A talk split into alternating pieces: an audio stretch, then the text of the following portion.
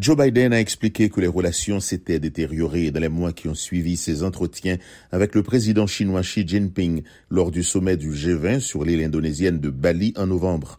La décision de Washington d'abattre en février un ballon espion chinois qui aurait survolé les États-Unis a déclenché une querelle diplomatique entre les deux puissances.